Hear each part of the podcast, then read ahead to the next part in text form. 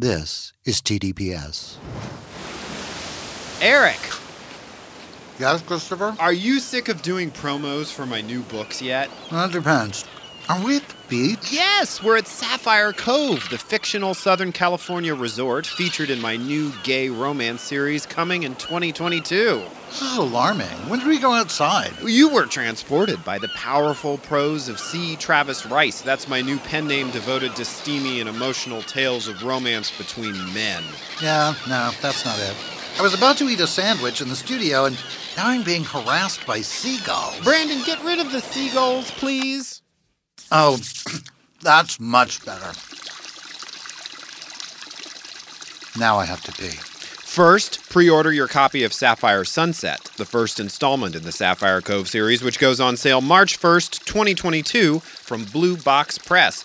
When a new member of the resort security department falls hard for the nephew of the wealthy family that owns the place, sparks fly, and sexy scandal ensues at Sapphire Cove. Uh, yeah, c- could you pre-order that for me? I'm going to run to the little podcaster's room.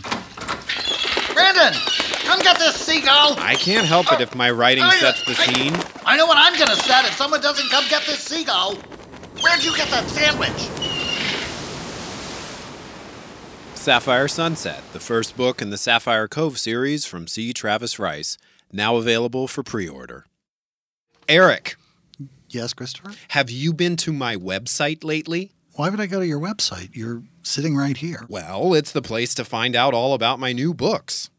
Why would I go to your website for that? Again, you're sitting right here. All right, well, for people who aren't right here, ChristopherRiceBooks.com is a great place to get information about my new releases. which you'll give me copies of because I'm sitting right here. Yeah, maybe. But for those who aren't currently sitting in our studio on the Sunset Strip, check out my website, sign up for my mailing list, and check out all the posts on my blog where I talk smack about Eric Shaw Quinn. What smack? Shut up and read this new book I wrote. Fuck that and fuck ChristopherRiceBooks.com. This ad did not go as planned. This was an ad?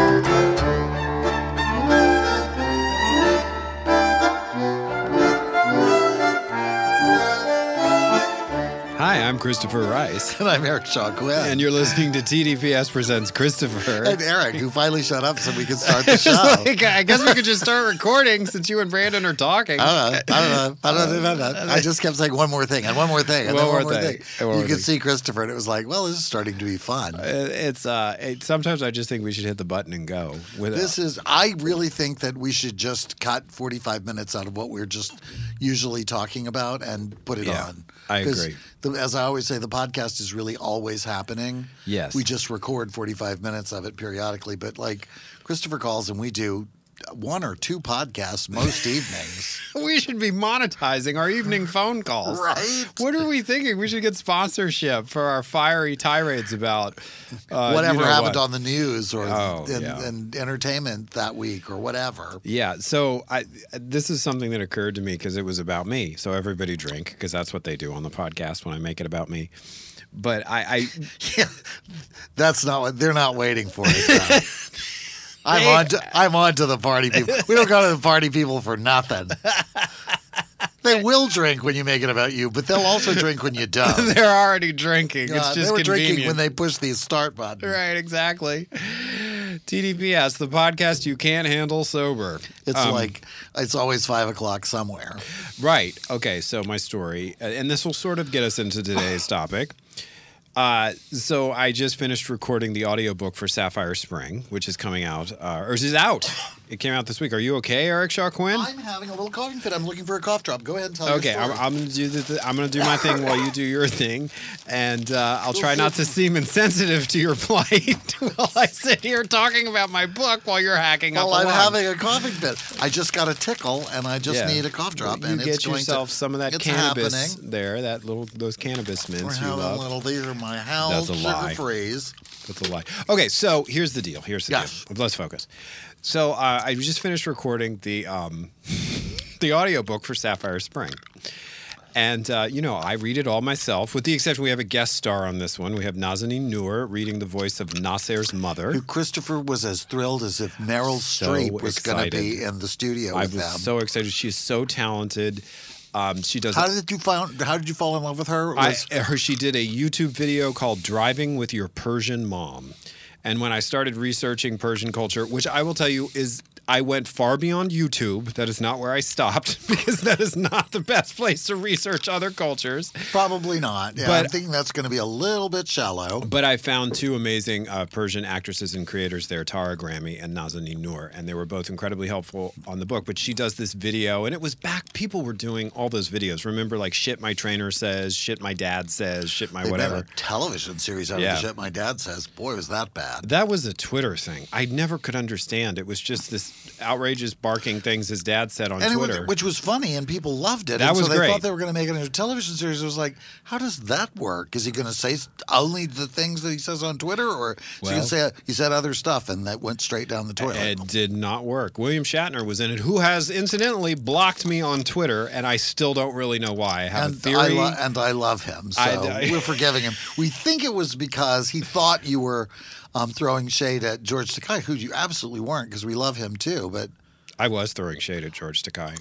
George? Takei has a reputation for stealing other people's tweets without attribution and posting them as his own. Sorry, it's the truth, and I called him out on it, and I Oh, think I got blocked. Yeah, that's not that's Yeah. not cool. Yeah. has he stopped doing it? I'm not aware because I don't follow him anymore, and I don't let him follow me because Well, I I- didn't want him stealing my tweets. Well, I get um, updates from him, and it's usually just him reposting stuff. So Well, maybe he's gotten better about it. I mean, it was it was a whole conversation that happened around what authorship on Twitter means. Like because I don't know if I see something for the first time on Twitter, I don't know if that person is the author of it if I'm not familiar with their following. Right. But it was rather than quote tweeting it or retweeting it, it would just be cut and pasted and it would be his tweet. well, maybe he just is old and didn't know how to do it. The story that I heard was hired people to manage his account for him, and they did it. And so maybe those people are gone or whatever. But this is back when I got way more whipped up in Twitter bullshit than I do now. You know me; I'm very zen about oh, Twitter. Oh, totally Oh, zen about I've let it all media. go. Let it all go. Yeah, like he's just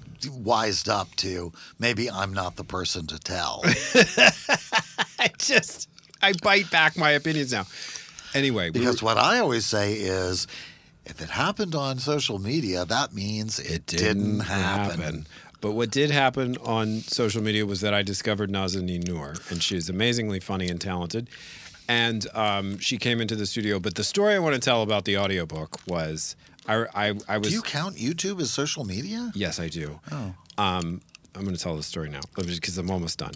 The I was saying to somebody, the director or whatever, um, I really want these, you know, these main characters are really gay, and so I want, I really want to do a voice for them that may set you, it may startle you a little bit, but it's really going to be they're proud, effeminate gay men, and they were like, oh, so yeah, just like your voice, and I was like, no, no, these are really. these are really they're like out there and whatever you know and they're like well just read it like yourself because you're kind of like that. I was like no i'm not bitch i'm very masculine Watermelon. watermelon i turned into jordan ampersand so that's my story and i think that's a nice second into the topic of bullying which is what we're going to talk about today. well, we're going to talk about the fact that your um, your book is being released, Yes. and one of the interesting aspects of this one is called sapphire spring Sapphire Spring. Now, does that refer to the season or is to uh, season. water bubbling up out of the ground the season and being bottled at the source? it's the season it's the season I thought so, but I wasn't sure. And it's about um, Nasir? nasser Nasser. I had to learn how to pronounce it correctly. The Persian pronunciation puts the emphasis on the first syllable, Nasser. Yes, Nasser. absolutely. In later life, running across Mm-hmm. his high school bully. His hot high school bully, who's still hot, which drives him Yeah. crazy. That really is annoying when they're beautiful and they hate you. It just really. And they don't age. Like that's the thing. You want them to like look busted when they're later in life if they were shitty to you early on. Anyway, this is not the book I told. I remember Bette, well, some character Bette Midler played describing that guy Mm-hmm. as I bet you don't have to even do anything with your hair when you wake up in the morning. It just looks like that. But yeah, that's the one. That would really piss me off. Yes. That's the that's him. right? Totally. So and then Yes, they're reunited. And well, the, the the bully is in a place in his life where his life is a mess as a grown up. He's got a terrible drinking problem. He's got to clean up his act, And when he is reunited with Nasser, who he treated so horribly, even while nursing a secret attraction towards him during all those years. Well, I think that's often the case, right? I know, I do the too. closet case. I mean, the only people who really care about gay boys having sex with each other are gay boys. So Yeah. if you're spending a lot of time devoted to that and you don't think you're gay, you might want to try it. Yeah, absolutely. Because it seems like you're paying an awful lot of attention to something you say you don't care about. I just think they're almost always closet cases. I agree, and he's he is a closeted bisexual, is what he is. He's truly bisexual, but he had deep, deep, deep feelings for Nasser in high school, and let his buddies torment him, and sort of played along and didn't do anything to stop the tormenting. Sure. and now feels an incredible amount of guilt about it. So when it comes time to clean up his act, he really focuses on Nasser, obviously because it's an opportunity to be near him again, and says, "What can I do?" Right? What can I do to make this Right. right? And that was the question that we put to the party people. What if if you were bullied in high school? Um, well, I'll read the question. If this is something you endured, what would your bully need to say or do today to make up for the way they treated you during those years? We eagerly await your answers, and we did get a lot of answers. Yeah, I think a lot of people experience bullying in school. It's really it's such a strange aspect of school to me that it is such a Lord of the Flies environment that we're subjecting children to. How would you define it? Not to eliminate What? it, bullying. How would you define it? I mean, there's there's our I had experience with it. You had experience with it. But if you had to come up with an almost clinical definition of bullying, how would you define it? Making somebody feel bad about who they are. About who they are. Yeah. Yeah. Like your what color you are, what sexuality you are, how tall you are, how fat you are, Right. What how your what your complexion looks like, whatever. Like making somebody feel bad about themselves is bullying. Right. Yeah. Whatever the how whatever form that takes. Yeah. like because the person is trying to make themselves feel good about who they are. Mm-hmm. So to do that, they think that it will be they'll feel better about themselves if they make other people feel bad about who they are. And it it seems to come with a certain relentlessness, frequency, and intensity, right? I think it's part of how we often define it too. It's it's it's merciless, like particularly in- the younger years. It's just you you grind and grind and grind on something. It always seemed to me that it was like are you trying to get me to change? Do you want me to be somebody, you know, do you want me to act more like you want me to act as opposed to Mm-hmm. being who it is that you're torturing? I just like that's with me never going Not to happen. happen. I think some people do relent and conform, but if you step outside of conformity, like Right. a lot of I've experienced plenty of bullying in the gay community where I have not conformed to what other gay people think that I ought to Like what? do or, or behave as or whatever. Yeah. Well, my example was always the howdy doody hair because it's so funny and why not? But it's like everybody does not need to have the same haircut. Right. Right? Everybody does not need to have the same body type. Everybody does not need to Mm-hmm. like and so just being excluded or overlooked or generally dismissed for not looking or acting like the other I there's because being gay has been such a a, a marginalized community, such a, a, a you know the nicest way to put it. I think conformity has become a huge thing. Like singing celebrity who now owns a lot of clubs in West Hollywood said when he first came out and started dating that he was interested in straight acting gays, Gays. Yeah. which was so offensive So offensive. Yeah. to so many people like what so you want them to act like they're not gay or Mm-hmm. like do you want them to do to only have sex with women mm-hmm. like what is it what is what would that even mean mm-hmm. you know because the only thing that really is straight acting is actually having sex with the opposite sex Right. So if that's the qualification for someone, why would they want to date you? Like I just, Mm-hmm. it was so ill informed, and he was just coming out, but like he'd also spent a lot of time capitalizing on Yeah. people's misunderstanding of who he was, and I guess he's done okay at getting better about it. But those kinds of notions are about a kind of conformity, you know, where I want you to be gay, but I don't want anybody to know it. Like, I think I would have had more friends and maybe even more relationships if I had been more willing to be a closet case Right. as I was coming up, and I just never was. I think uh, that's absolutely been my experience as well of being an adult gay person. I saw it in the reaction to what is his name? The new, the long-haired, very uh, flamboyant, queer eye for the straight guy, beer, Jonathan Van Ness. Oh I think. God, the one who does um, Gay of Thrones. Uh, I don't actually think it's the same person. I think they just look exactly alike. Oh my God, I thought it was the same person. I, maybe I'm wrong. If I'm wrong, come to the Facebook page and tell me. But Yeah, I the know who you're talking reaction about. to him, it's very coded. Like I mean, he's, he's just- too extra. People say, and I'm like, oh fuck you, Queen. Like like this is too much for me, and all that sort of stuff. Like I I hear the same thread underneath all yeah, of that. that that's about that's bullying, and Yeah. it's con- and it's about wanting conformity. It's about Yeah. wanting you to act like everybody else does, so that I can feel like I've made the right choice. My my sense of it in high school because it was always about my sexuality and my floppy hair and the fact that I had a kind of a feminine walk and I did theater and I never played Kinda. sports and I was like shaking my little ass all over the place. It was like, it, is this because you want me to admit this? Because I wasn't out. Like, are you? Do you believe you're being deceived by me, and so you're coming at me on this topic again and again and again? And it's like, what do you want? And I think the theory that I posited in this book is what they wanted was they wanted that ass. I think I think that a lot Yeah. of the case that's what they want. Just please stop making me be attracted to you. Right. Yeah. Please stop acting in a way that is making me feel this attraction for you. I need for you to act like this so that I can feel good about the choice that I've made. Because why else would you want somebody to conform to a norm that's not theirs? Like Yeah. I just I find that to be We're at a place right now in this country, and I think we've been there for a while. But I, I'm I'm watching. this is what I'm saying. How can I put this?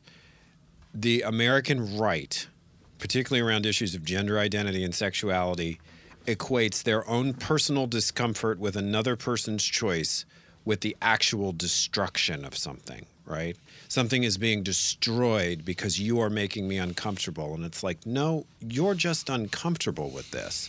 Nothing is actually being destroyed. You know what I mean? Well, they want it to go back to being the way that it was. We spent a long time, as Lady Gaga put it so well, you know, making sure that we didn't offend the bigots, and Right. we've stopped trying. Right. You know, like no, when people when you stop people pleasing, people weren't pleased. You Yeah. know what I mean? Like, and that's fine. You have to be prepared for that if you're going to stop being a people pleaser. But if we're going to be who we are, if we're going to be truly out and proud, then we have to be prepared for the other side to be uncomfortable and flip out about it for a while, you know, and that's kind of what's happening. I'm I'm not saying it's okay. I think it's but I think it's incredibly obvious.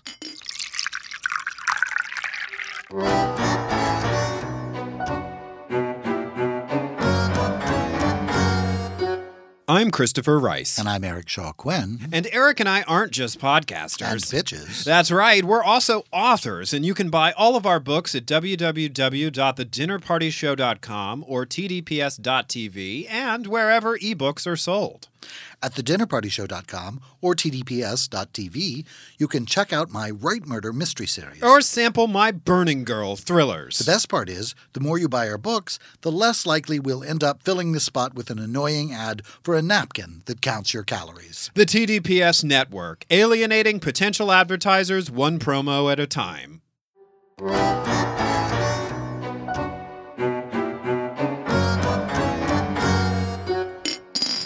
So I uh, is an important point that you always make, and I'm glad you always make it, which is that a lot of bullying of minorities as adults happens within their own community. Absolutely. Yeah. That's where the conformity is the most Right. essential to people who are incredibly insecure about themselves because that's ultimately what a bully is is somebody unbelievably insecure about their own sexuality intel- intelligence Mm-hmm.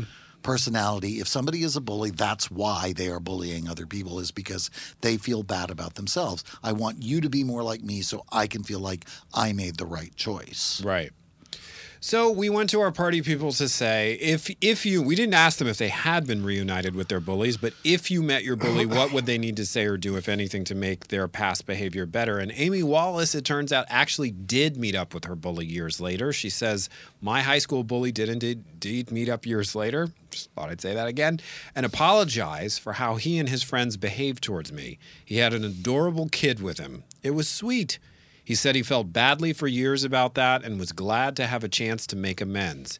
He was not the head bully at all, but if that guy had but if that guy, excuse me, had come into my workplace with his kiddo and apologized the same way, I would have forgiven him. We all had bullies to deal with, I think, and it is healthy to see them years later. I got to say that life got better for me after those difficult years and him too. I grew as a person and have endured to be a, to be stronger as a person. Well, that's the best case scenario. That really is. That's um, that. Yeah, that's sort of lovely. One of the experiences I've had going forward is people, not even necessarily my bullies, but people who were a part of the culture that was very vigorously rejecting me along the way in school and whatever, reconnecting through social media in no sort of particular way, and then just being supportive. Mm-hmm. Like, nothing is really said, and there's no apology, even in many cases, to be made, but like very supportive in a way that was never the case mm-hmm.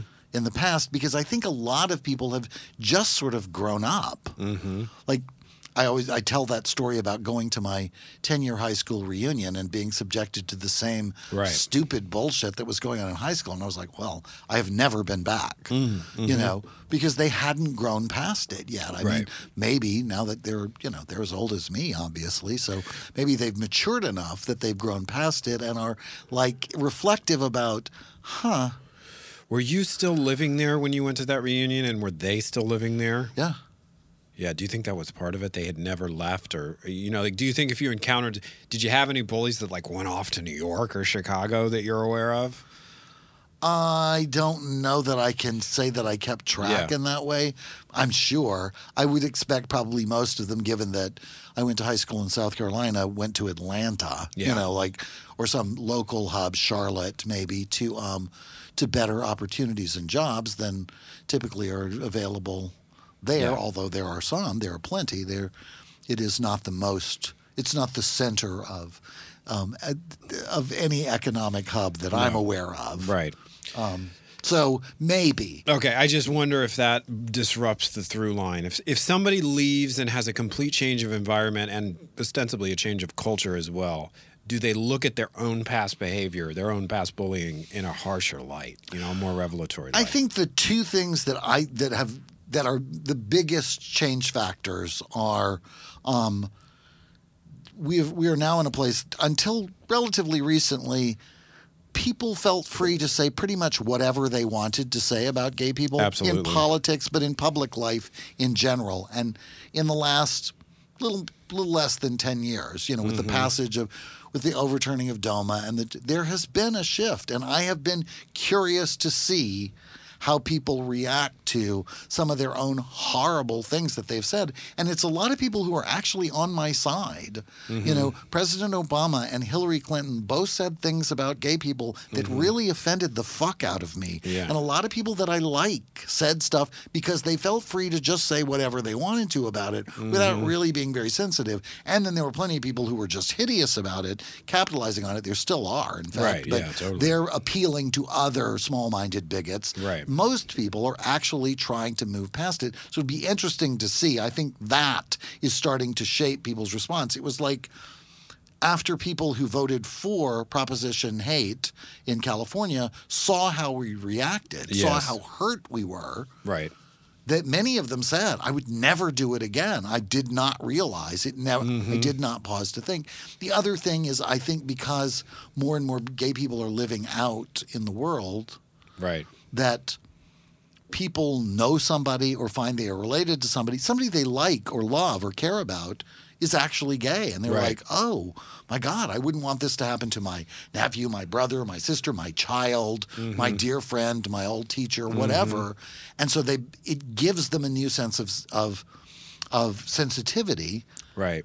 because they they actually realize that they know somebody who is a gay person. Yes. Everybody does. They just don't know it. Absolutely. So, getting back to our party people responses, Cher Giambra had the opposite experience from Amy Wallace. She met up with two of her bullies at different times. The first one apologized, and I really wasn't interested, she said. Yeah. And the second one tried, and I walked away. I could care less about them. I don't see either on a regular basis. They made my high school experience hell. Yeah, Sorry, it Cher. is really that. Yeah. I get that. Like, I'm not sure you can't fix what you did. and that's but that's the thing. And oh, those are your glasses. I thought there was like a car outside. there was a witch scratching on our window. There's a witch at the window. Oh no, not again. I'm sick of window witches. Brandon, I told you to spray for witches. anyway. Where's that witch spray? So no, this was what I was thinking. Like, there's an amends. Witch away. There, there's right. There's an amends, and then there's um. There's you really. Well, I I lost really- you. I love lost you Witch at Away. witches. Where'd that witch go? Witch away. Hey, it burns. All right. Well, we- we're- melting, melting. okay. Back to bullying. Okay. Meanwhile, Um, the the topic of the book, the thing the book tries to tackle is what does an amends really look like? It's not a sentiment. It's not an, a verbal unloading, No. which is what the character tries to do. And because that's just about making and- yourself feel better. Fuck right. you. And, and it's what Mason tries to do in the book. and that's not, what that's what um, Cher's friends were trying to do. Cher. Right. And Nasser says to him, I'm not accepting this. Like, fuck off. He's like, I, this is this is about you making yourself feel better. Right. You've done nothing to fix what actually happened. So Mason spends the rest of the book fixing what actually happened. But and I think that's important. Like, no, I don't. I don't think anybody who responded to this is like, well, except for Amy, she was made kind of better by it, or she felt better after it. But it's like, what are you actually doing to be a different person Yeah. today? Cindy Conforti, author of the Cindy Conforti Rule, is fortunate never to have an experience of bullying in high school. On the other hand, maybe I was just so wrapped up in the adventure of being a teenager in the early 60s that I didn't notice it. Of course, we had cliques, but there was never cruelty involved. We all believed our group was the best. All capitals. Teenagers can be terribly self centered. It's a survival. among, uh, among yeah, other people. yeah. To- totally, excuse me. Yeah, I would say people can be very self-centered. People are mostly interested in their own shit, and like sensitivity is really a challenge. Like I think of the the governor of Mississippi, the white middle-aged governor of Mississippi, saying, "Oh yeah, I went to." You know, college at Ole Miss, and everybody had a great time. The Oh, black, yeah. all the black people seemed perfectly happy They to me. And I was like, happy. "Yeah, I'm sure th- things were great for black people in the '60s." I- Absolutely. Abs- why? What's all this fun? Everybody had a ball. They never said a crossword to me. Right. Things yeah. were terrific. So yeah, mm-hmm. I think people tend to yeah, so I don't I wouldn't just put that on teenagers. I think people in general can be a little like our own experience is our own experience. I can't be somebody else. Uh, Gina Rowden says, I was an awkward teen, but school was a safe haven for me. I was picked on a little, but the trauma at home far outweighed anything going on at school. Oh, Sorry, Gina. Oh, dear. Bullies are broken, whether in the schoolyard or at your dinner table. Here, very here. true. Very, very Yeah, true. it- in order to believe that you're better than somebody else, you have to believe somebody else is better than you. That starts somewhere. Braden J. Quinn says, I don't give much thought to my old bullies. Good for you. However, if one of them should cross my path again and want to be friends, I would just need to see that they are a different person. Exactly. This is what we were just saying. Yeah. I'm a forgiving person, and we are all different people than we were in high school. While their actions in school made my daily life difficult, I know most of the time they did it for the approval of other people. Absolutely. Word. I was an easy target. I was timid and small and wasn't part of anything popular.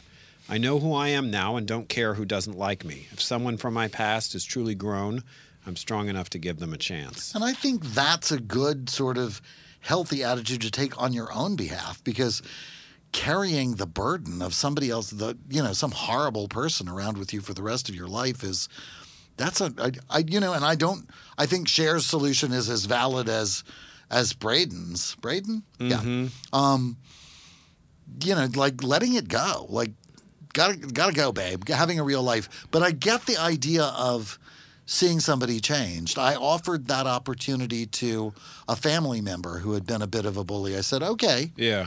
you want to make this right? Go march with PFLAG or go do something. Go work for, for gay rights in the world. And he wouldn't do it. Mm-hmm. And I was like, okay, well, then that's really all I need to know. Tommy and Elquist Gunther said, Great question. I am 67 years old, so this should be very much behind me. Notice I said should. Yeah. This last year, I was contacted by a bully from my past via email. Oh, wow. I find myself pretty much letting things go by the wayside anymore, so I tried to have a nice conversation with her. Guess what? At 67 years old, she was still a nasty bully, making comments about what she does not like about me. We live on opposite sides of the country, so it is not like we see each other ever. My God. So, to answer your question, I feel all she could do was to not contact me ever. Indeed. Yeah. I am not sure what she needed from me in response to her behavior, but I can tell you I need nothing from her. Wow. And that's that's the thing. Like I I there was a bully.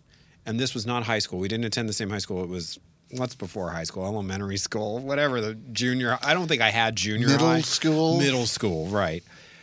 Um I think I believed, based on the nature of his bullying, that he was going to grow up to be an incredibly dangerous, abusive person. This was not somebody who was just trying. This was a hostile, angry, um, like I went into the bathroom once, and we had it was a small school, so we didn't have these big bathrooms, and he was in there, and I didn't want to be alone in the bathroom with him, but he was in the stall, and so I left. And he came out and he followed me and demanded to know why I had left the bathroom. Like, are you fucking kidding me? Like, eh, like that. But it was like, like angry and like beady eyes and entitled. Why did you leave the bathroom? Because I was in there. You know, he was he was a mean person, and from what I heard, he grew up to be a mean son of a bitch. So it Yeah. was, you know, sometimes we're seeing the early warning signs of someone who's really dangerous during those years. And probably somebody who is being created into that Yes. by some really abusive circumstance in their own life. I mean, there may actually be mental illness involved, but I think most cases it's from abused abused people abuse people. yeah, right. You know? Um, Justine Adamek had a different, not a different take, but she took the conversation in an interesting direction. She started talking about teachers, which are obviously a big presence during those years of our life. Yes. The most important part of my memory is how kind some of the teachers were. Two girls were standing nearby me and talking loudly, insulting me as if I weren't there. Instead of stepping in and talking to them, which would have made it worse for me later, my German teacher engaged me in a conversation until they left. She distracted me from them and let them know that what they were doing wasn't effective. On another occasion, a friend of mine reported an incident to a teacher who had the reputation of being the meanest one in the school, a reputation he encouraged. He approached me later in the day and showed me nothing but kindness, asked if I wanted to talk about it. Would I like him to do something? He invited me to return if it continued. It was a one time thing that would have loomed large in my junior high psyche as someone being mean to me. Instead, it stands out as someone being good to me. That's lovely. Yeah, that really is. Did you have teachers that you went to for like safe haven? I suppose so. I mean, that was always part of it. Like, I had a pretty strong um, support system through my own efforts. Um, I was never, like, I had the strange experience of being often the victim of bullying because I was a very unusual, unique kind of person, but also being very popular in school. Hmm. Like, I had a great time in high school and mm-hmm. I was a pretty popular kid, but I was pretty strange. And Yeah. I never did the in the closet thing, but I also never, you know, put it, put it out there that I was gay. I just kind of didn't confirm the question. Well, that's not entirely true.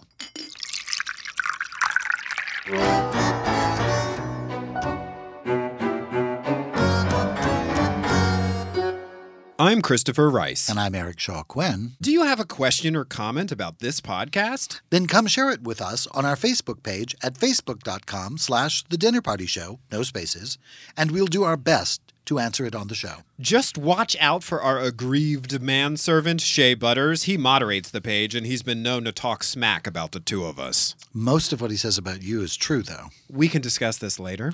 That's right, at facebook.com slash the dinner party show. No, I meant in the car. Hi, I'm Eric Shaw Quinn, and I'd like to take a moment to congratulate my co host and producing partner, Christopher Rice. He's got not one, but four new books coming out in 2022. But today, I'd like to tell you about one in particular a standalone thriller called Decimate. It's the terrifying story of what happens to our kitchen here at the studio um, when I ask Christopher to make the Y- tea. yeah, no, when I said improvise the promo, I didn't say you could make shit up. I am not making this up. Look at that kitchen. Okay, hi party people. Decimate is actually a thriller about telekinesis and near death experiences. The page turning tale of a woman who becomes convinced her brother is being held hostage by a supernatural force following his death in a fiery plane crash. It has nothing to do with tea or our kitchen, and you can pre order it on Amazon now. And While it is spine tingling and terrifying, it is nothing compared to what I'm going to have to order off of Amazon to clean up that kitchen. Will you shut up about tea and our kitchen? Oh, I never shut up about tea.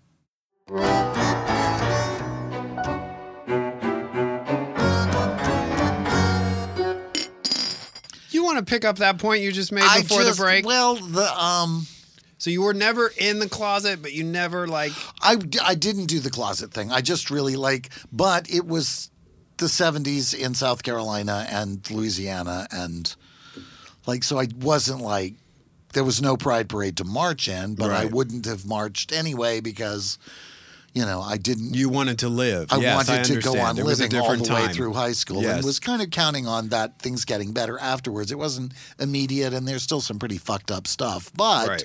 um, it's not that anymore.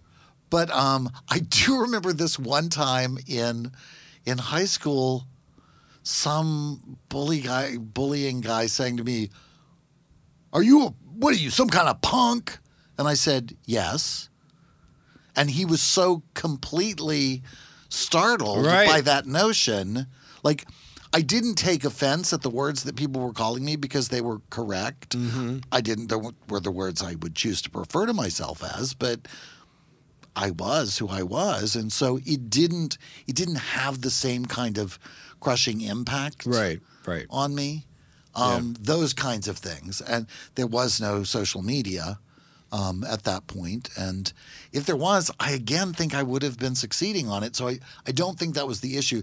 The physical threats and violence was a different story. Mm. That was a much bigger part of my bullying experience In high school or in, before in high, school, and Ooh, before wow. in high school and before like Yeah. yeah, that was that that part was more Mm-hmm. daunting Yeah. for me and I, I don't know what you do about that and if you can't you know if you're not big enough to uh, beat people up i remember growing out my fingernails Oh, so i could claw people um, i never went to the bathroom i didn't go to the bathroom in school Wow. Never. I just never went. I waited until I was somewhere else or it was after school at rehearsal and everybody was gone or I was home. I just Jesus. didn't go. Like it was, there was, like, I didn't put myself in situations where I was phys- physically vulnerable to um, other kids. I was attacked at a lot of different levels in a lot of um, environments. Um, and so I became, you know, um, situationally aware. I think is the is the you know around that. So that was you know kind of an underlying part, but it was like um, being some being a successful person who lives in a dangerous city. Wow. Okay. It had that kind of quality to me because people paid money to come see me on stage and Mm-hmm. enjoyed my sense of humor and you know couldn't wait for me to do the report in class and Yeah. like there was a part of it of me that was still very appealing to Mm-hmm. um, other high school students, but there was a yeah. there was just a kind of violent reaction to me being so different and not really apologetic about it. Eric Creech says this on the topic I wouldn't make up with them. I would accept an apology graciously, but I have no desire to have a relationship with them. I am a very different person now, and they probably are as well, but either way, I'm good without them. I, this, that gets at something you also talk about is that you can accept an apology and not invite somebody to Things dinner. do not have to go. Yeah. Yeah. like okay, thank you. I appreciate my favorite thing to say. I appreciate you saying that. yeah. because it can mean something to have somebody sincerely actually say something. I'm with the the other thought, like no, no, I'm with Nasser. Nasser, yeah. Nasser. Yes. Um, yeah, I'm with him. Like, no, no. Like, let's see it. Yeah, let's see Like, it. show me that you've changed. Show me that you feel bad about this by doing something other than Yeah. what you did. I, I don't think that would, whatever. But yeah, I'm not pining away to meet, see, hear from, run across, or have a friendship with any of those stupid people. I had an Run along. experience where uh, I did a book event at the LA Times Festival of Books back when it was at UCLA, and I was on a panel, and a, and a young man came who had been a classmate of mine, and uh, he had been a verbal bully.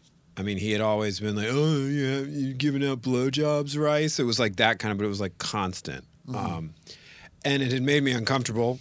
In addition, because he was incredibly attractive, Yeah. very like model attractive. And um, he came to the event, and I was talking at some point during the panel about density of souls and being bullied in high school. And during the signing, he came up to say hi and whatever, and I was gracious to him. But he's like, "Well, I, I didn't bully you, you know." And I went, "Actually." You did. And he was there and he kept coming at it. He wanted to be let off the hook. That's the thing. There's a difference between wanting to be let off the hook and wanting to make it right. Yeah.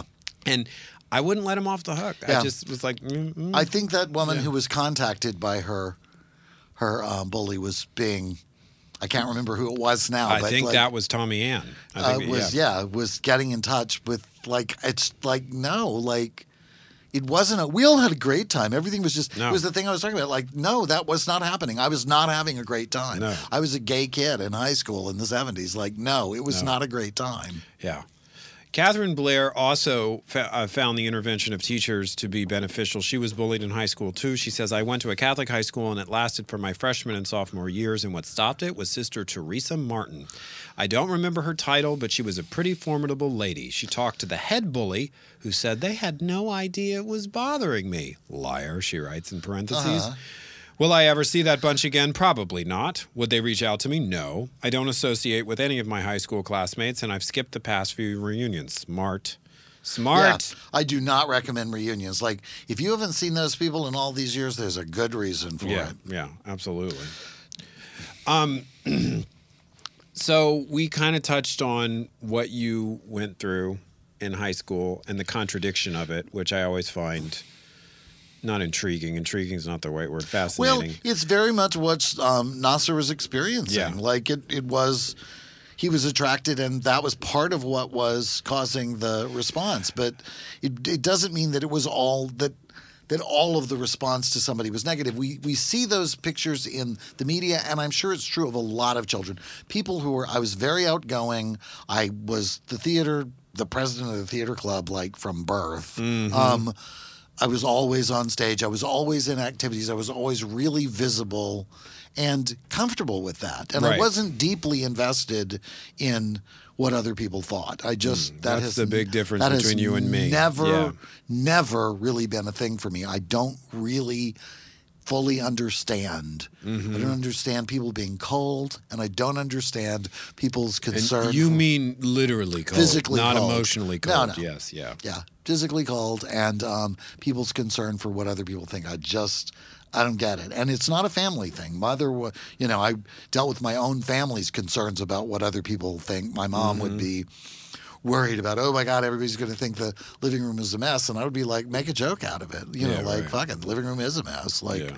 maybe you should I- clean I- it up. If, if that's the case, why is your house always spotless and why does it always smell like a day spa, an expensive day spa? Your apartment smells great. because I live there. I know. I was just setting you off to say that because Yes, I know because you so well. why wouldn't I want to live I in a live place in a like day spa. Right. So somebody's taking really good care of me, and it's me.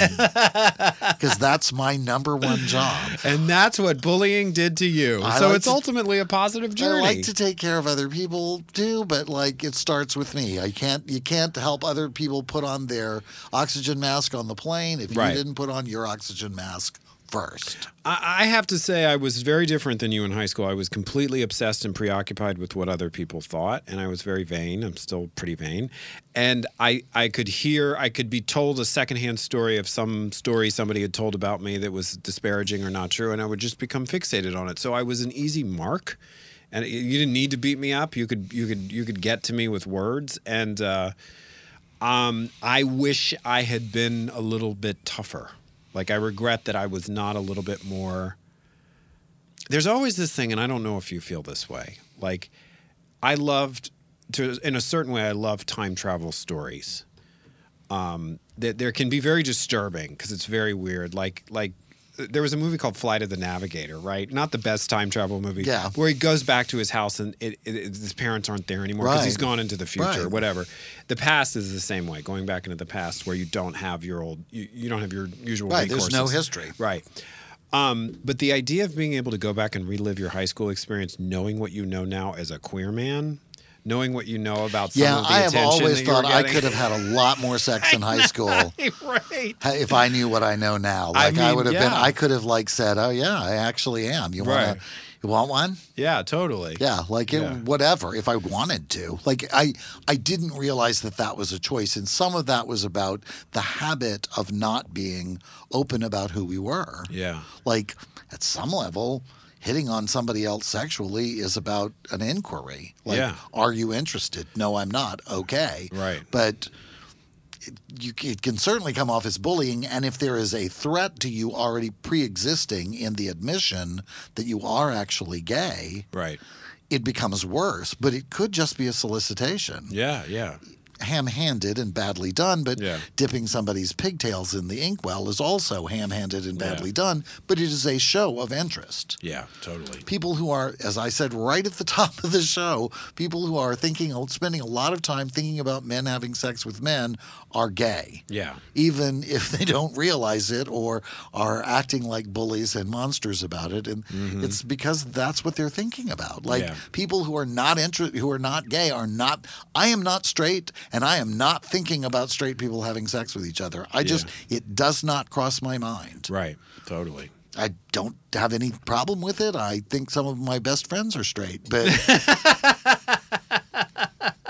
but it just really is not a thing for me. It Yeah. does not come up in my head. I just never think about it. I am on that end of the Kinsey scale. It's just Yeah. completely not in my The seesaw falls to the ground on that end. Absolutely, with you're a, on it. with a hard bang. I Yeah. am just not there, and that's.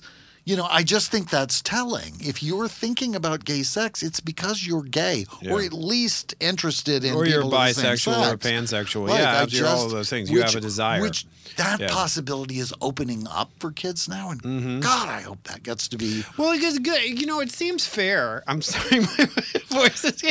But this, is how it always felt back then. Was like girls were experimenting all the time. Like a girl would go to college and just be like, "I'm going to eat pussy for a semester and see what happens." And the lesbians were like, "Nice to meet you. My name's Pam. Can I interest you in a Michelob?" Like, and they would go off. But if guys were going to do that, it was like fraud and dangerous and like, don't fucking talk about this to anybody. But dude." that's how guys like to do everything. Just like, Yeah, but it was like women were enjoying all the is- ACDC fun, as they used to call it back in the day. It was it was that thing. It was Yeah. the you know it was the it was a much bigger it was a much bigger deal. Mm-hmm. Like and for me, it was because of the threat of violence. absolutely Like murder. and you know like Brandon Teena was a woman. You Yeah. know like so it was not women were not exempt Right. from the violence, but it was not as immediate and often as extreme as Mm-hmm. Right. just the suspicion. Yeah, totally. like men are pretty violent with each other even if they're all heterosexual Yeah, like there's totally. a it is uh, the testosterone driven aspect of our lives i don't know i i have no idea i remember um a trans friend Yes. talking about um What the his tr- yeah. his first experience with starting to take Yeah. testosterone and he was like oh my god do you Yeah. all feel this way all the time and i was like because i don't have any basis for comparison i guess i do feel that way all the time Uh, yeah. you know and i so i assume there is something Mm-hmm. you know intrinsic in in our you know in our physical gender in our birth Right. gender whatever I, i'm not sure what the correct way to say that is, Yeah. but you get Yeah. the general idea of it and so maybe there's there's something there but it is a more violent culture in general It is. even you know just two straight people like i most of the murders in this in the world are of other men of men Men on it's- men, yeah. it's some man killing some man Like, yeah, I- it is, and I- I think that um, I, I try to have an open mind because when I hear women talk about how how in danger they feel all the time, and, and it's real, and particularly from sexual violence at a level, you know, that men don't necessarily feel. I live as a man in the in the constant fear of physical violence from other men, whether it be random or whether it be calculated, whether it be about my sexuality or not. I think we need to accept that all men live as well with their own version of a fear of violence. and it is a much more pronounced Yeah. one because it is a part of male culture right, exactly. to be violent with each other even you know look at the sporting events that that men participate in many of them are fighting boxing football Right. um, wrestling there's they're you know it's all about fighting with each other. But I don't feel equipped for it. Like I don't feel like I was trained for it, or I was like I feel like it might happen all around me, and I may have, you know, I've thrown stuff in anger and whatever. But I've never been in a fist fight. I didn't come from that I, that kind of background. So it's one of those things where if it does break out, I don't feel like I can revert to my old dance steps. You know what I mean? It's like Yeah. I'm just going to be this no, like at but I- sea But you probably feel less defenseless yeah, that's than correct. women. Yeah, Women, mm-hmm. I think, feel defenseless. yeah, totally. Whereas you are a six foot four, That's true. very fit man. Oh, like, thank you, you thank you. could. You could give somebody a run for their money, even as an amateur. I'm not saying you wouldn't still get Right. the shit kicked out of you because you're not, you don't know how to fight, you Right. don't have the, the skills. But it would be a much harder, like to attack you versus attacking Anne would Yeah, be yeah. like two different. Would be like the difference between attacking. um not a fight pit bull, but a pit bull, and uh, or Yeah. a, a big dog, or a you know stomping on a chihuahua. I- it's just I think physically there are enough differences that Mm-hmm. Yeah.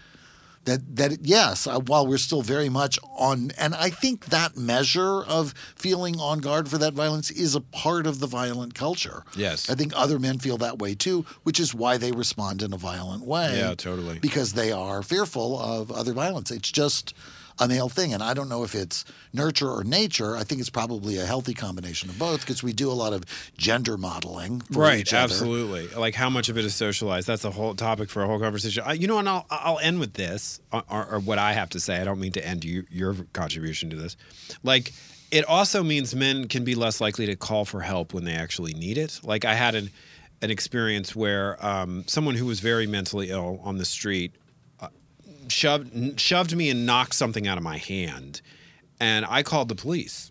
You know, I had been physically assaulted. This is somebody who was probably going to physically assault other people. Right.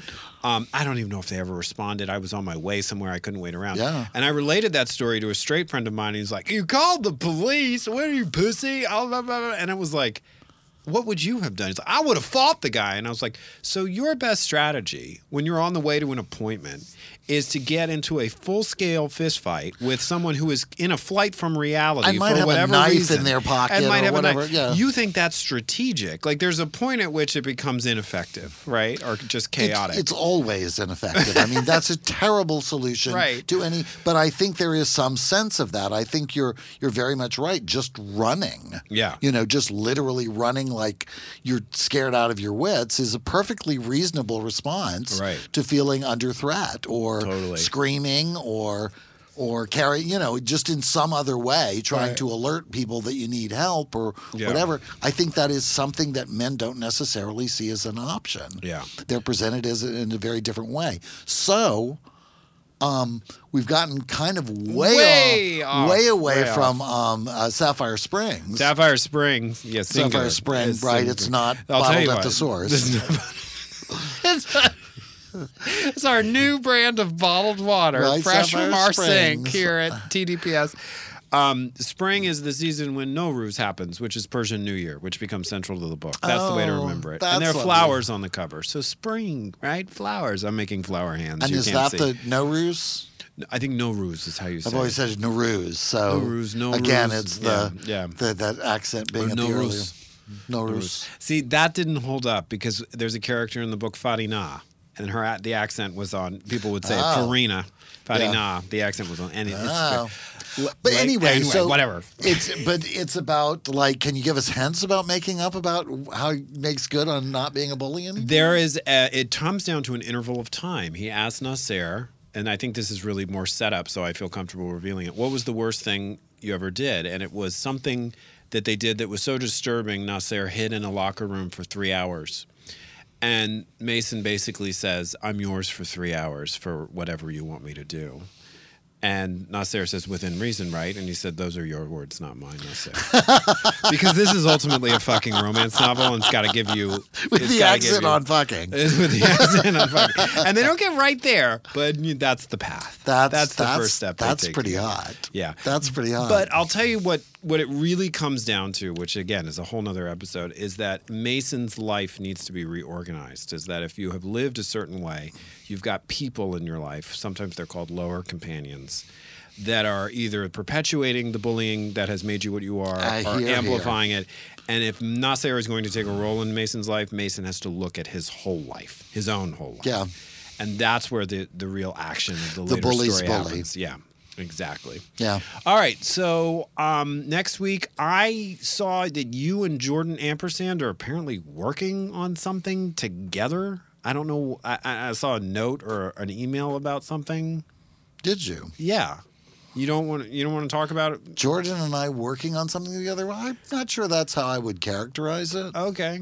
All right. But it's he's gonna be here next week. You I'm going are, to say the thing that I'm going to say that I think you'll find the most startling is Okay. that Jordan actually came to me for advice, what? and I gave it to him. Okay. I, I'll. I'm just gonna. I'm not gonna obsess about this. I'm gonna put it out of my head until next Well, week and find out what Jordan happened. wouldn't be here in the first place if it wasn't for you. I don't you. want to talk about any of this. so This you really, Yeah, you know, know, I like know, I, I know. think that you don't. I understand. You can make whatever decisions you want about it, or, the, or you could just get rid of him. Jordan is a very complicated uh, young man with a complicated contract uh, with TDPS, so we're just going to leave it at that. Well, I Um, didn't sign it. All right. But we also have a question for our party people, which will be answered next week because it is election season kickoff.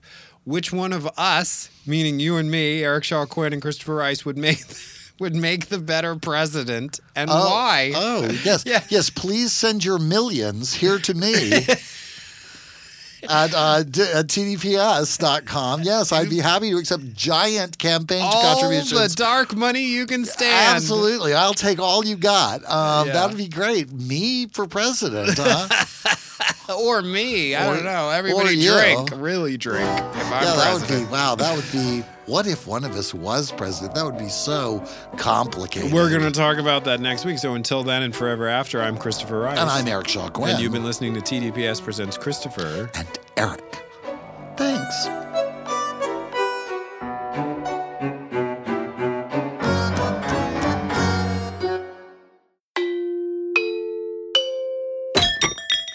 This is TDPS.